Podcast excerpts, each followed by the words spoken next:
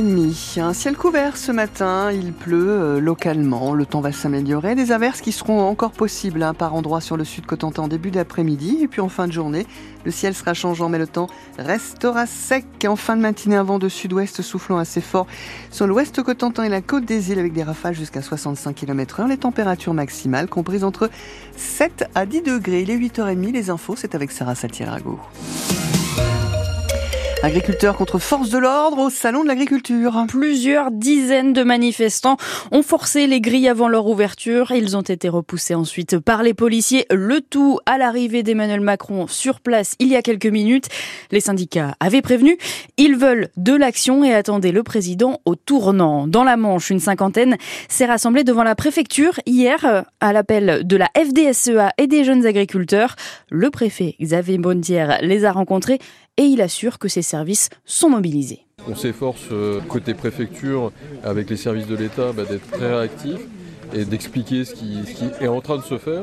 Par exemple en matière d'aide financière sur le GNR, il y a un guichet qui est ouvert depuis début février. Donc il y a plusieurs centaines de milliers d'euros qui sont à l'instruction par les services des finances publiques avec un appui des services de la DDTM pour que les dépenses puissent se faire le plus vite possible.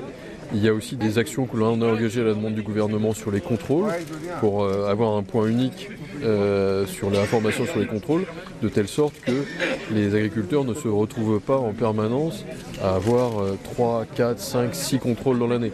Et ça, c'est une décision qui est prise par le gouvernement, mais c'est l'échelon territorial qui est en responsabilité. Le gouvernement a demandé que l'on veille à ce point-là. Le préfet de la Manche, Xavier Brunetière.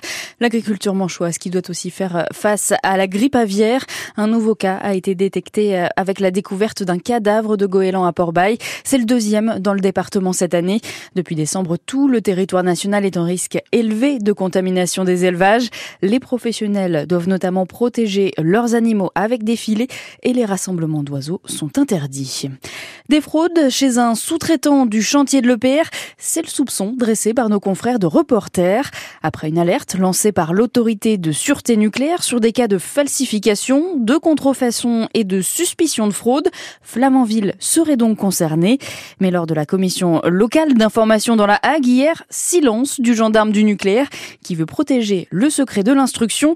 Élus et associations regrettent un sérieux manque d'informations à quelques mois de la mise en route de l'EPR. Pour Yannick Rousselet, président de Greenpeace, dans la Manche, EDF ne pourra pas respecter les délais. Ce chargement fin mars, il est possible d'un point de vue technique, mais il semble très très hypothétique réellement en termes de démarrage dans l'année qui vient. Aujourd'hui, quand on regarde les procédures et ce qui reste à résoudre comme problème, plus les enquêtes juridiques en cours par rapport aux falsifications, bien évidemment tout cela risque de nous amener à des délais encore très importants. Quand on a un tel retard au-delà de 12 ans, évidemment on pourra dire c'est pas très grave. La réalité c'est que toutes ces questions qui se posent aujourd'hui, j'espérais que lorsqu'on est en réunion de clic et comme une commission d'information, on aurait un certain nombre de réponses et on n'en a pas eu. Alain Morval, le président du projet de l'EPR Flamanville, se veut lui rassurant. Tout avance comme prévu. En interne à l'exploitation, nous voulons avoir une installation qui soit parfaite pour démarrer, pour que la sûreté soit garantie au démarrage. Effectivement, il y a des points qui sont encore en cours de traitement, mais on avance très bien. On a un planning chargé, mais sur lequel on travaille d'arrache-pied pour répondre encore une fois à l'ensemble des questions, mais également à solder l'ensemble des sujets. Donc oui, ça avance très bien. Alain Morval, le directeur du projet de l'EPR de Flamanville. Explication à retrouver sur francebleu.fr. Le choc des familles à la Cour spéciale de Paris. Hier soir, le verdict est tombé dans le procès des attentats de Trèbes et Carcassonne. L'attaque en 2018 avait tué 4 personnes, dont Arnaud Beltrame, ancien commandant de la compagnie d'Avranches. Les peines vont jusqu'à 4 ans de prison. C'est bien en dessous de celle demandée par l'accusation. Seul l'ex-petit ami de l'assaillant a été reconnu coupable d'association de malfaiteurs terroristes. Une trentaine d'entreprises présentes à Avranches ce matin pour recruter leurs futurs employés saisonniers. Chaque année, c'est le défi pour le secteur du tourisme, trouver la main-d'œuvre pour accueillir les nombreux visiteurs. Alors un job dating est organisé entre 10h et 13h ce matin. C'est salle Victor Hugo à Avranches ce samedi. Avranches qui fait peut-être un petit peu grise mine ce matin. Les footballeurs de l'USA se sont inclinés 3-1 face à Orléans hier soir. Ils sont à la 11e place en cette 22e journée de championnat national. Le match est à guichet fermé.